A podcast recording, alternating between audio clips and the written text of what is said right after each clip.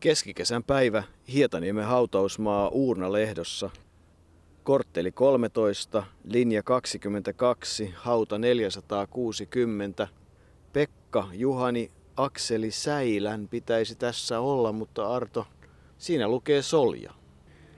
Siinä on Pekka äidin puolelta, Aune Säilän, eli Aune Saljan puolelta tämmöinen sukuhauta, jossa on Soljan sukua, mutta kyllä siinä Pekkakin lepää, vaikka hänen nimeään ei ole siihen kiveen kaiverrettu.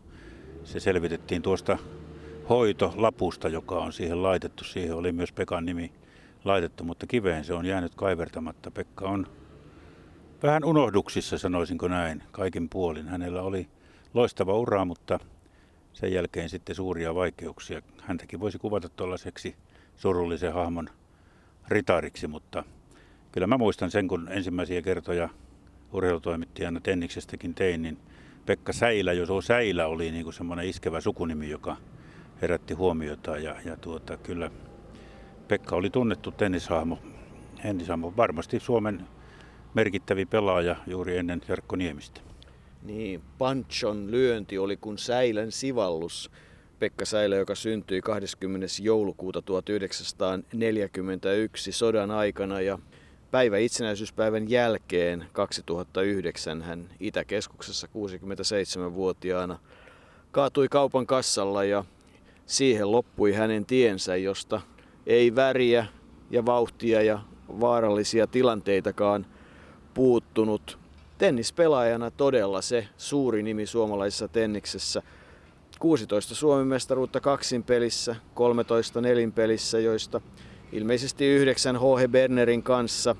Ensimmäinen 22-vuotiaana vuonna 1964 ja viimeinen Suomen mestaruus sitten 38-vuotiaana 1980 ja jo siihenkin väliin mahtui paljon tennistä ja muuta seikkailua. Suomen mestaruuksia taisi kaikkia olla jotain 450, joka on tietysti huomattava määrä kaukana luonnollisesti Sakari Salon ennätyksestä, joka oli 127 Suomen mestaruutta. Ja Sakari Salohan voitti kaksin pelissä 18 kertaa, josta yhdeksän sisällä ja yhdeksän ulkona. Ja silloin oli sekainen nelinpelejä ja tietysti veteraanimestaruuksia paljon, mutta Pekka voitti yleisessä sarjassa nuo yli 40 mestaruutta, joka on tietysti ihan eri asia. Mä muistan Säilän, Säilän siitäkin, kun joskus 70-luvun lopussa oli Helsingissä tuollainen kevyen tason ammattilaisturnaus, johon Leo Paliin, nuori Leo Paliin sitten tuli vähän suosikkina mukaan. Pekkakin oli siinä tietysti vielä pelaamassa. Ja muistan aina sen, kun Leo Paliin hävisi yllättäen eräälle ranskalaispelaajalle siinä ensimmäisellä kierroksella ja minä siihen sitten iltasanomien toimittajana menin häntä haastattelemaan niin ennen kuin kerkesin kysyä mitään, niin Paliin sanoi, että älä hauku ryttyyn. No siitä tuli hyvä otsikko, eikä tarvinnut sitten sen kummemmin haukkua ryttyyn. Hävitäähän sitä tenniksessäkin vähän väliä.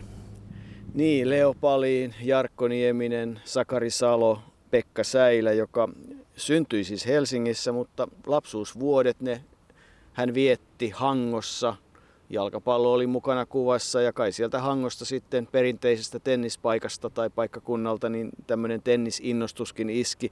Myös pesäpallo kuului siihen, mutta ei hän Hangossa koko nuoruuttaa viettänyt, vaan ilmeisesti 90-11 ikäisenä viimeistään sitten muutto takaisin Helsinkiin ja Vuorikadulle, jossa äiti sitten kolmea lastaan hoiti koska hän kävi tehtaanpuiston yhteiskoulua, mutta ei käynyt sitä loppuun, lopetti koulun, ehkä jopa puolittain salaa ja ilman lupaa kuitenkin sitten niin, että keskittyi tennikseen ja, ja siinä sitten oikeastaan on, alkaa olla selitys siihen, että miksi Pekka Säilä oli niin hyvä kuin oli, kun muut hänen ikätoverinsa kävivät koulua ja opiskelivat, niin Pekka vietti päivänsä siellä, missä Sakari Salollakin se tennisliike oli tennispalatsissa, pelasi päivät ja, ja harjoitteli paljon enemmän kuin muut. Oli siis tennisammattilainen käytännössä aina pitkään elämäänsä, oikeastaan siihen saakka, kunnes sitten siirtyi Tulsaan, Oklahomaan opiskelemaan sielläkin oikeastaan tennisammattilaisena.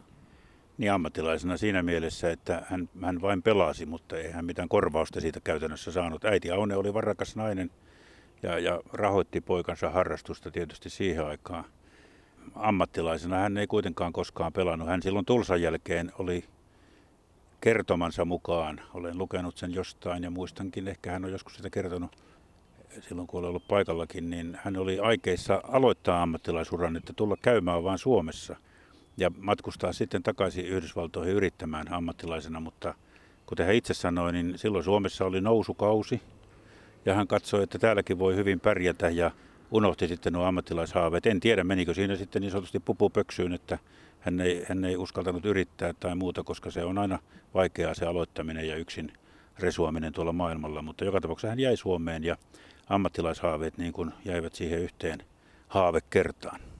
Taisi olla myös niin, että tenniksessä niin kuin monessa muussakin urheilulajissa se oli sitä murroksen aikaa, että jos silloin aloittelevan NHL-pelaajan palkka oli 50 000 dollarin luokkaa, jos sitäkään, ja tänä päivänä puhutaan samalla kertaa miljoonasta, niin, niin se oli vähän tenniksessä sama juttu, että ne palkkiot sitten rupesivat kasvamaan sitä myötä, kun McGormackin manageritoimisto ja muut rupesivat nostamaan hintoja ja mainokset tulivat vahvasti mukaan ja Wimbledonin kentällekin tuli virvoitusjuoma mainos ynnä muuta. Se oli, aika muuttu todella nopeasti silloin ja ei Pekka varmaan oikein tajunnutkaan sitä, mitä tapahtui hänen elämässään. Häntä kuvataan ihmisenä, että hän oli ailahteleva ja taiteellisuuteen taipuva, eikä oikeastaan semmoinen kovaluontoinen urheilija joka kuitenkin sitten vuonna 1967, niin kuin todettiin, lähti sinne Tulsaan, Oklahomaan Jaana vaimonsa kanssa ja, ja Jaanan ensimmäisen vaimon ansioksi kai pitää laskea se, että Pekka sitten sai käytyä ne kaupalliset opinnot siellä Tulsassa, että hänellä oli ikään kuin ekonomin tutkinto. Ilman Jaanan potkimista ja kurinpitoa Pekka ei siihen varmasti ikinä olisi pystynyt ja sitten sen jälkeen paluu Suomeen. Hän oli siis tennistähti ja, ja arvostettu ihminen, niin, niin sitten löytyi myös tukijoita, muun muassa Raul Jokilehto, ja niin löytyi sitten matkatoimistosta hänelle toimistopäällikön tehtävä, jossa hän oli. Ja ilmeisesti se oli vielä kohtuullisen hyvää aikaa, koska, koska silloin häntä ikään kuin koko ajan johdettiin, mutta sitten kun alkoi hänen oma bisnesaikansa, niin, niin silloin hän oli itse itsensä johtaja ja silloin voi sanoa, että oli myös aika huono johtaja, mutta Ennen kaikkea Pekka Säilä oli erinomainen tennispelaaja, ei oteta sitä häneltä pois.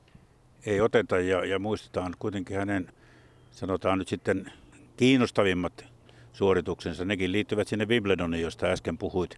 Wimbledonissahan nuo perinteetkin ovat vähän rapisseet. Kyllähän siellä aika valkoisissa vielä pelataan. Taitaa ainoa perinne, joka siellä jatkuu, on tuo kermavahtoa ja mansikoita. Niitä jaksetaan joka kesä siellä myydä ja kaikille on kunnia asia sitten ainakin kerran maistaa tätä Wimbledonin ihmettä, mutta Pekka ennen kuin lähti sinne Tulsaan, niin hän pelasi kaksi kertaa Wimbledonissa. Ensimmäinen kerta oli häämatka ensimmäisen vaimon kanssa vuonna 1966 sinne ja se, se pelaaminen jäi silloin kovin lyhyen. Tuli Englannin ykköspelaaja Mike Sangster vastaan, joka syöttö oli yli 200 kilometriä tunnissa silloin jo ja Pekka sanoi, että kyllä hän sitten huomasi, että sellaista vauhtia se pallo liikkui. Se peli ei kauan kestänyt, mutta vuonna 1967 hän sitten teki suomalaista tennishistoriaa voitti ensimmäisellä kierroksella englantilaisen Clay Ilesin ja toisella kierroksella oli sitten, sitten kova matsi, kova matsi jonka hän, hän voitti ja, ja tuota, pääsi Roger Tayloria vastaan kolmannelle kierrokselle. Toisen kierroksen peli oli siileläistä Pat Corneoa ja vast, Cornehoa vastaan ja siinä viidessä erässä Pekka voitti, vaikka hävisi neljänne 11-3. Itse asiassa hän johti tuota neljättä erää 5-2 ja oli vielä oma syöttö mutta se meni kuitenkin sitten jatkopalloille ja, ja Stiileläinen voitti sen neljännen erään, Pekka sitten viidennen. Matsi kesti neljä tuntia 50 minuuttia ja oli Wimbledonin historian pisin ottelu siinä vaiheessa, tosin jo seuraavassa ottelussa, kunhan se rikottiin, näin siinä kävi. Mutta se matka sinne Wimbledoniin hänelle, niin sekin oli jo aika tuollainen ikimuistettava. Niin, taitaa olla, että, että silloin matkalle lähdössä oli paljon vaikeuksia. Lompakko ja passi taisivat jäädä kotipöydälle ja Konekaan ei päässyt ensimmäisellä kerralla matkaan, mutta sitten toisella kerralla sinne Heathrowhun kone Pekka Säilä vei ja sitten hän passitarkastuksessa rupesi selittämään, että hän on näitä Wimbledoniin meneviä pelaajia ja, ja en voi kyllä uskoa todeksi, mutta niin kai se on pakko uskoa, että siihen aikaan niin näillä sanoilla tennis ja Wimbledon oli sen verran kaikua, että viidessä minuutissa kuulemassa löytyi sitten uusi tilapäinen passi ja taisivat passimiehet, passin tarkastajat vielä kantaa tavaratkin suurin piirtein autoon ja ei muuta kuin Wimbledonia ja 500 puntaa käteen ja se kuulemma riitti hyvin sitten kaikenlaiseen elämiseen ja ties muuhun, että värikäs matka se oli, mutta niin kai siinä sitten kävi, että se tappio Roger Taylorille sen rasittava ottelun jälkeen oli aika lailla selvyys. Joo, mutta ei se mikään selvä ottelu ollut. Kun katsoo tuloksia, niin erät päättyivät Taylorille 6-4, 7-5, 6-4, joten kyllähän siinä jalkakrampeista kärsinyt Pekka pani, pani kovasti hanttiin. Hänhän sai henkilökohtaisen kutsun silloin 67 Wimbledoniin, koska oli pelannut Davis Cupissa Englantia vastaan hyvin. Silloin my, sitten oli myös tapana, että silloin melkein joka maasta, jossa tennistä pelattiin, niin joku pääsi Wimbledoniin amatööri. Se oli viimeinen amatööriturnaus 67 ja tuo 500 puntaa annettiin kaikille ja Pekka oli saanut Karairilta halpoja, siellä oli halpoja ylioppilaslentoja Lontooseen, en tiedä mitä hän tuonne mahtaa sitten tarkoittaa, mutta sellaisia kuitenkin oli ja niin hän sillä lailla pääsi sinne ja 500 puntaa oli niin iso raha siihen aikaan, että, että hän sitten sillä osti tuliaisetkin. Niin ja kuvaavaa, kun puhuttiin alussa siitä murroksesta, että mikä Tenniksen murros oli, että kun vuonna 2003 Jarkko Nieminen pääsi Wimbledonissa yhtä pitkälle kuin Pekka Säilä silloin omassa turnauksessaan, aikakausiahan ei tietenkään saa verrata keskenään, ei turnauksia eikä mitään muutakaan, mutta rahaa voi sillä lailla verrata, että se kolmannelle kierrokselle pääseminen tuotti Jarkko Niemiselle yli 122 000 euroa, siis rapiat 100 000 puntaa siinä ehkä suhdetta siihen, miten ammattilaisurheilu muuttui. Se oli yksi näitä Pekka Säilän tennisuran oikeastaan. Niitä voi laskea kolme neljä sellaista isoa asiaa. Toinen oli sitten vuonna 1968, kun hän voitti Tom Ockerin 8664. Tom Ocker oli pelaaja, joka tunnettiin monessa paikassa ajankuva oli myös se, että eihän silloin vielä tämmöistä joka viikkoista tietoa, kun ATP rankattu 43 tai 57 tai 2 tai 36. Sitä ei ollut silloin. Oli mahdottoman vaikea sanoa, kuka oli maailman ykköspelaaja. Ammattilaisrankingia ei ollut Pekka Säilän aikana, mutta joka tapauksessa Tom Mokker oli yksi niistä maailman huippupelaajista, jonka Pekka Säilä oli voittanut. Pekka itse kertoi, että hän oli silloin hyvässä fyysisessä kunnossa ja nopea jalkainen niin kuin hän oli. Ja pelasi siinä ottelussa tyypillistä massapeliä takaa. Pekka oli kyllä hyökkäävä pelaaja, mutta ilmeisesti hän tajusi, että Okkeria vastaan täytyy tuollaista tuskastuttavaa, hermostuttavaa, vastustajaa hermostuttavaa peliä pelata. Ja niin siinä Okker oli tuskastunut ja itsehän Pekka Säilä oli saanut valtavan hurmoksen päälle ja teki sitten kuitenkin ratkaisevat pisteet hienolla lentolyönneillä. Mutta Taivalahdesta musta hauskin muista, mitä siellä on, on se, kun he H.E. Pernerin kanssa pelasivat maailman huippuihin lukeutuneita Ken Fletcheria ja Martin Mulligania vastaan nelinpeliä.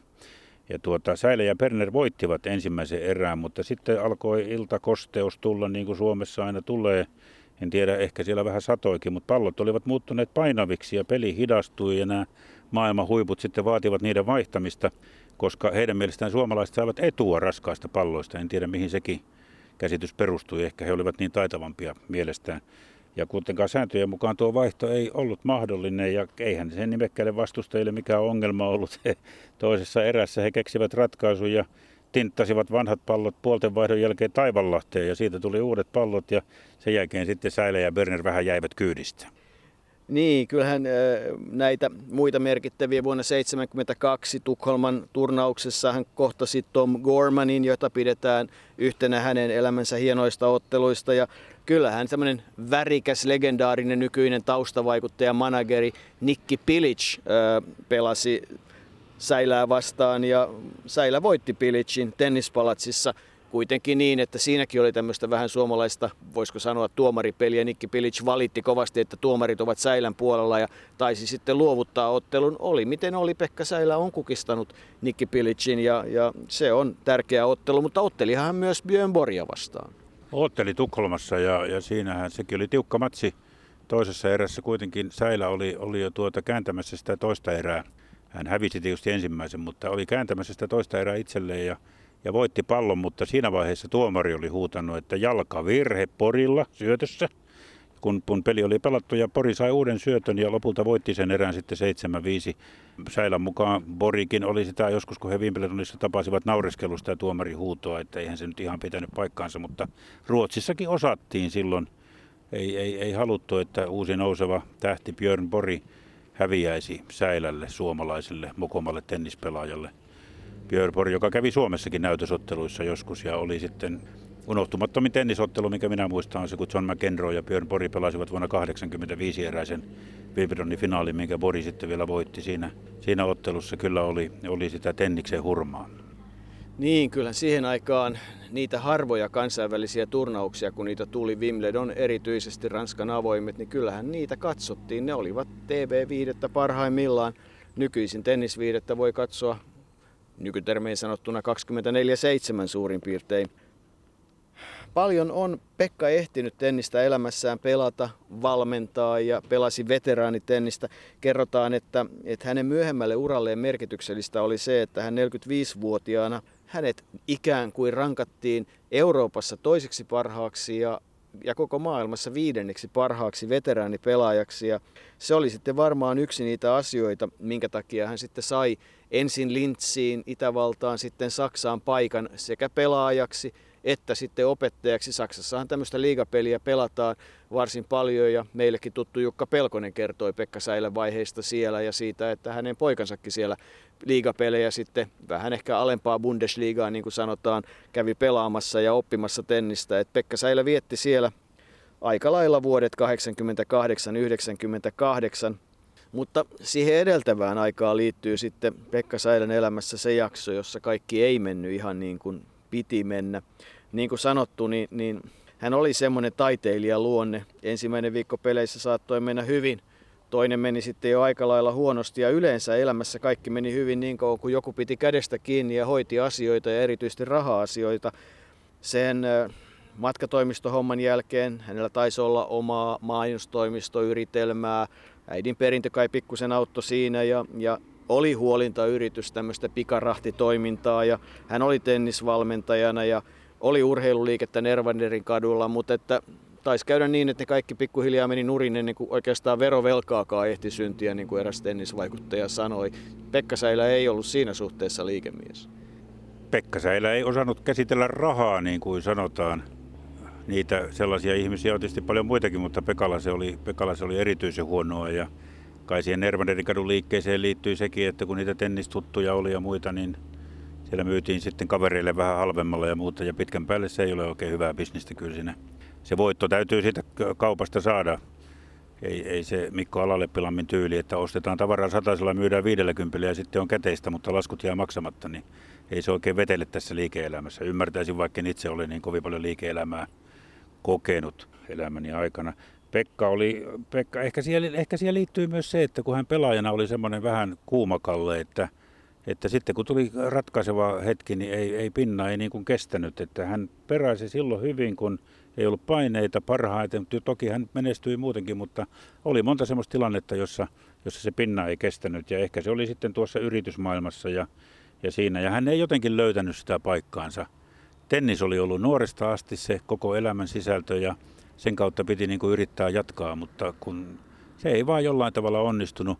Hän lähti sitten sinne Saksaan, jossa oli kymmenen vuotta. Ilmeisesti se oli kuitenkin, kuitenkin jotenkin tasapainoisempaa aikaa. Hänellä oli silloin toinen vaimo. Oli juuri mennyt naimisiin Saksaan lähtiessä ja kun ensimmäistä avioliitossa syntyi Patrick-poika, joka, joka on upseeri, niin toisesta syntyi sitten kaksi lasta, toinen Saksassa Saksa-oloaikana. Ja se kymmenen vuotta siellä meni, meni sitten pelatessa järjestelmällisten saksalaisten kanssa. Hän itse kertoi sitä, että Saksassa se eläminen on, on tuota aika sellaista, että, että niillä saksalaisilla ei ole kuin kolme asiaa, jota he arvostavat ylitse muiden, että ovat täsmällisyys, luotettavuus ja ahkeruus, eikä Pekka välttämättä edustanut sitten ainakaan kaikkia näitä. Ja, ja hän kertoi silloin esimerkin lehdestä, olen lukenut, että tuota täsmällinen asenne, miten se opetettiin lapsille jo koulussa, että, että ei riittänyt se, että on hyvä oppiaineessa, kuten kuten Pekan Henrik-poikani, joka oli saanut opettajalta nuhteita siitä, että koulureppu oli epäjärjestyksessä. Se on hyvä, että oli järjestyksessä asiat saksalaisessa koulussa. Kyllähän se kaiken kaikkiaan siis, sekin se Saksan ja ennen kaikkea se Lintzin aika alussa, hän tyrine. Pari ensimmäistä mahdollisuutta oli hienot autot, hienot asunnot ja oli hyvä palkka ja muuta, mutta hän tyrine. Että ei se nyt varmasti sitten sen eron jälkeinen aika ensimmäistä Jaana-vaivosta ollut mitenkään erityisen hauskaa ja Pekkahan poltti ja tai siinä vaiheessa sitten ilolientäkin kului aika tavalla. Sitten hän todella löysi nuoren Outi-vaimon tai Outi-vaimo löysi hänet ja Henrik syntyi 87, Karoliina 90. Vauhtia ja vaarallisia tilanteita liittyi siihen aikaan, siihen Saksankin aikaan ja, ja ei se elämä varmaan hyvässä järjestyksessä ollut. Ja ennen jo sitä Pekka oli sen tyyppinen, että hänellä oli paljon ystäviä ja paljon tukijoita – H.H. Berner, Benskit muun muassa ja, ja monet muut. Pekka vippasi kaikilta rahaa ja kyllä vähän voi tulkita, että se Saksassa aika sen lisäksi oli vähän semmoista pakoaikaa, että hänelle ei oikein halunnut täällä näyttäytyä, kun Pikkuvippejä taisi olla vähän joka suuntaan. Se on kurja kohtalo hänelle, mutta että kun ajatellaan, että hän on siis keskikoulusta aina sinne 67 26-vuotiaaksi asti käytännössä ainoastaan pelannut tennistä ja, ja elänyt sitä aikaa. Et siis ei siihen semmoista normaalia elämän opettelua ei ole kuulunut. Hän on ollut vaan tennispelaaja siinä vaiheessa, jos se nyt sitten on vaan, mutta että taas on jäänyt se urasuunnittelu aika lailla siinä vaiheessa kesken. Ja kuitenkin se verran julkis Suomessa, että, että sekin on ehkä säädellyt hänen elämäänsä ja elämäntapaansa. Tennis ja julkis, niin, niin tuota, siinä tietysti joskus uskoo siihen, että, että, että tuota, tässä maailmassa on mahdollisuus selvitä helpommalla kuin keskimäärin. Hän oli äärettömän määrätietoinen ja itseluottamus oli kunnossa. Hän uskoi, että hän tulee saavuttamaan näitä tavoitteita, jotka hän asetti. Hän oli häikäisevän hyvä liikkumaan tenniskentällä. Eli nopeus oli hänen vahvuutensa. Miten hän tänä päivänä pärjäisi tennispelaajana? Minkälainen ammattilainen hän saattaisi olla? No, hän ei olisi Federerin kaltainen. Federer hän on kuin työhevonen, kuuden tunnin harjoitusjaksot päivittäin ja sitten 90 kilometriä pyörän selässä vielä jalkoja vahvistaen. Hän on kovin harjoittelija, mitä ATP-tuurilla on. Mutta Pekalla hän oli hyvin analyyttinen. Hän keskittyi niihin asioihin, jotka olivat hänen heikkouksiaan, vahvistaakseen niitä. Tyydyttikö Pekkaa opettaminen? Saiko hän tyydytystä siitä, että luotsasi muita Tenniksen pariin? Oliko hänellä tämmöistä kykyä? Pekalla, eli Pancholla, niin kuin me häntä kutsuimme, niin hänellä ei ollut kunnianhimoa menestyäkseen opettajana, mutta se oli hänelle välttämätön toimeentulon lähde. Ja se hieman näkyy siinä työpanoksessa. Pelasimme samaan aikaan Davis Cup-joukkueessa. Hän oli kannustava, hän otti automaattisesti ykköspelaajan paikan, mutta niin, että tuki sitten meitä muitakin. Millainen hän oli ihmisenä? Saattoiko hänen kanssaan pitää hauskaa? Hän oli nimenomaan hauska. Yleensä matkoilla niin Pekka oli se, joka sai joukkueen aina hörähtämään jollakin hyvällä jutullaan. hän oli äärettömän fiksu kaveri. Hän luki paljon ja hän tiesi paljon asioista.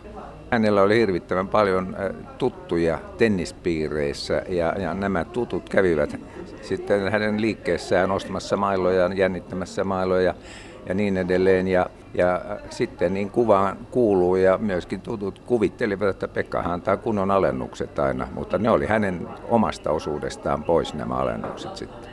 Voiko sanoa, että ihmiset jopa tietoisesti käytti häntä siinä lailla hyväkseen? No jos pienellä vaivalla saa hyvät alennukset, niin eh, onko se sitten hyväksikäyttöä vai, vai mistä on kysymys. Mutta näin oli tilanne, että katteet jäi liian pieneksi ja siitä koitui sitten loppujen lopuksi tämän liiketoiminnan lopettaminen. No loppuvaiheessa autoit Pekkaa aika paljon ja, ja monikin auttoi häntä, mutta onko Pekka esimerkki siitä, että, että auttaminen ei aina auta, jos ei, jos ei sitä apua halua oikealla tavalla ottaa vastaan? Niin, jos se apu tähtää vain selviytymisestä huomiseen, niin silloin se on väärässä paikassa, vaan jos se auttaisi tulevaisuuteen, niin silloin se on oikeassa paikassa. Hänellä tarjottiin hyviäkin työpaikkoja, mutta valitettavasti ne jäivät sitten lyhytaikaisiksi. Näin sanoi Heikki Hedman, joka on tenniksessä paljon nähnyt ja Pekkaa todella paljon loppuvaiheessa muun muassa auttoi. Apropos, ollaanko me käsitelty muuten sitä, että hänen eh, lempinimensä oli Pancho? Ei, ja olin oikeastaan jälleen kerran sanomassa sinulle, että minkä takia me puhumme koko ajan Pekasta, koska kyllähän silloin kaikki tiesivät, kuka on Pancho. Niin, Pancho, Pekka Säilä, Pekka Pancho Säilä. Hän sai sen lempinimen jo silloin ilmeisesti juniori aikanaan ja se tuli sellaisesta tennislegendasta kuin Pancho Segurasta, joka kiersi maailmaa Jack Kramerin ammattilaisliigassa. Ja ryhmä kävi myös Suomessa, jossa tähdet tietysti heti herättivät juniorien mielenkiinnon. Ja Pekka itsestä kertoi, että hän treenasi silloin usein Jukka Kuusen kanssa ja hän alkoi kutsua tätä Jukkaa nimikirjainten perusteella Jack Krameriksi ja sen jälkeen hänestä tuli sitten vastavuoroisesti Pancho. Niin, Pancho Säilä, jonka elämä on kyllä, hänellä on aina ollut tukijoita, vähemmän ystäviä just tästä johtuen, mitä äsken kerrottiin. Ja ja sitten taas vastaavasti pelaajana, niin, niin tuskin hän sitten kuitenkaan olisi menestynyt sen paremmin kuin mitä menestyi, kun pinna ei kestänyt. Ei hän todella ollut ratkaisija kovassa paikassa. Niin kuin sanoit aikaisemmin, pelasi hyvin ilman painetta, mutta että ja näytösotteluissa. Ja, ja Pekka oli vähän sen tyyppinen, että häntä haluttiin auttaa. Ja sitten kun hän sieltä Saksasta palasi Hedmanien tenniskouluun jälleen opettajaksi, hänellä oli erinomaisen hyviä asiakkaita, mutta että se viisi vuotta se suurin piirtein kesti, mutta sitten hänen lonkkansa olivat niin huonossa kunnossa, että hän pystyi paikalla olemaan ja palloa palauttamaan ja hänellä oli erinomainen käsi, erinomaiset ranteet, niin ovat monet kertoneet, mutta että jos pallo meni metrinkin ohi, niin hän ei pystynyt siihen liikkumaan ja ja sitten taas ihmeteltiin, että kun hänellä oli kuitenkin tukijoita ja hyvä tukiverkko, Pekka taisi olla vapaamuurari, niin, niin hän ei mennyt sinne leikkaukseen, vaikka se olisi ollut mahdollista, mutta on käynyt ihan selväksi, että hän ei mennyt sinne sen takia, että ei uskaltanut mennä. Hän pelkäsi sitä leikkausta ja jospa sinne leikkaukseen olisi mennyt, niin ties vaikka hän olisi sitten pystynyt vähän paremmin sitä bisnestä tekemään ja kai se tapa käyttää tukijoita oli vähän jäänyt silloinkin, että, että aika merkittävätkin yhteiskunnan vaikuttajat, jotka Pekan opissa olivat, niin saattoivat hänelle vipata rahaa. Ei se paljon tuntunut siinä vaiheessa, kun oli hyvä opettaja. Se nyt ei tietysti ihan asiaan kuulunut, mutta että kyllähän jopa Okko Kamu on saanut häneltä oppia.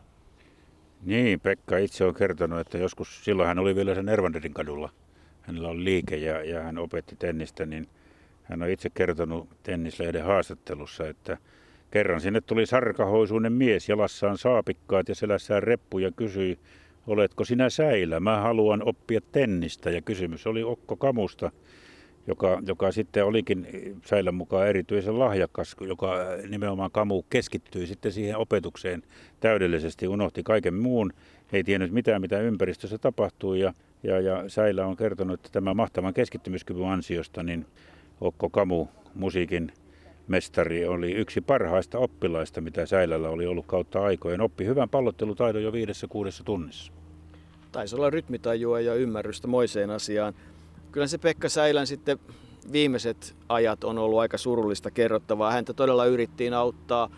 Hedmanin Heikki auttoi häntä ja monet muut ja hänellä oli sitten asunto Pitäjämäessä ja oli autokin käytössä, mutta kun ei oikein rahaa tullut mistään ja vuokrat jäi maksamatta ja oli sen tyyppinen ihminen, niin kaipa se sitten päättyi siihen, että että hänet häädettiin asunnosta talvella tavarat ulos ja niin hän siirtyi sitten kaupungin hoidettavaksi ja sai kaupungilta asunnon Itäkeskuksesta ja eli siellä sitten siihen asti, kunnes 7. joulukuuta 2009 matka päättyi ja aika vaatimaton oli sitten kuitenkin yhden ajan julkiksen muistotilaisuus Taivanlahden tenniskeskuksen kabinetissa. Ei siellä paljon ihmisiä ollut, 5-6 ihmistä, mutta ei se poista Arto sitä, että Pekka Säilää voi muistella hyvänä suomalaisena tennispelaajana ennen Jarkko Niemistä nimekkäimpänä suomalaisena tennispelaajana, joka parhaimmillaan tarjosi jopa toista tuhatta henkeä oleville yleisöille Suomessakin tennistä lähestulkoon maailman huipulta. Ei, Taivanlahdessa oikein jonotettiin tennisotteluihin. Silloin oli maksavia katsojia enemmän kuin nykyisin. Kyllä kai tietysti jonkun verran siellä käy, kun Jarkko Nieminen käy Suomessa, mutta – Pekka Säilä oli, oli kova nimi kuitenkin suomalaiselle tennikselle siihen aikaan. Ja, ja hän, hän, hän, hän oli siis mies, jonka elämä oli tennistä. Näin se voi sanoa. Niin, ja nythän ne viimeinen leposiansa on täällä Hietaniemen hautausmaa Urnalehdossa. Lähistöllä on meille tuttuja hahmoja. Täällä on Paavo Aaltosta, Veikko Huhtasta ja aidan toisella puolella on Werner Weckman pienen matkan päässä. Ja kyllähän tänne Hietaniemeen kätkeytyy monta tarinaa, mutta myös todella monta hienoa, myös traagista urheilutarinaa.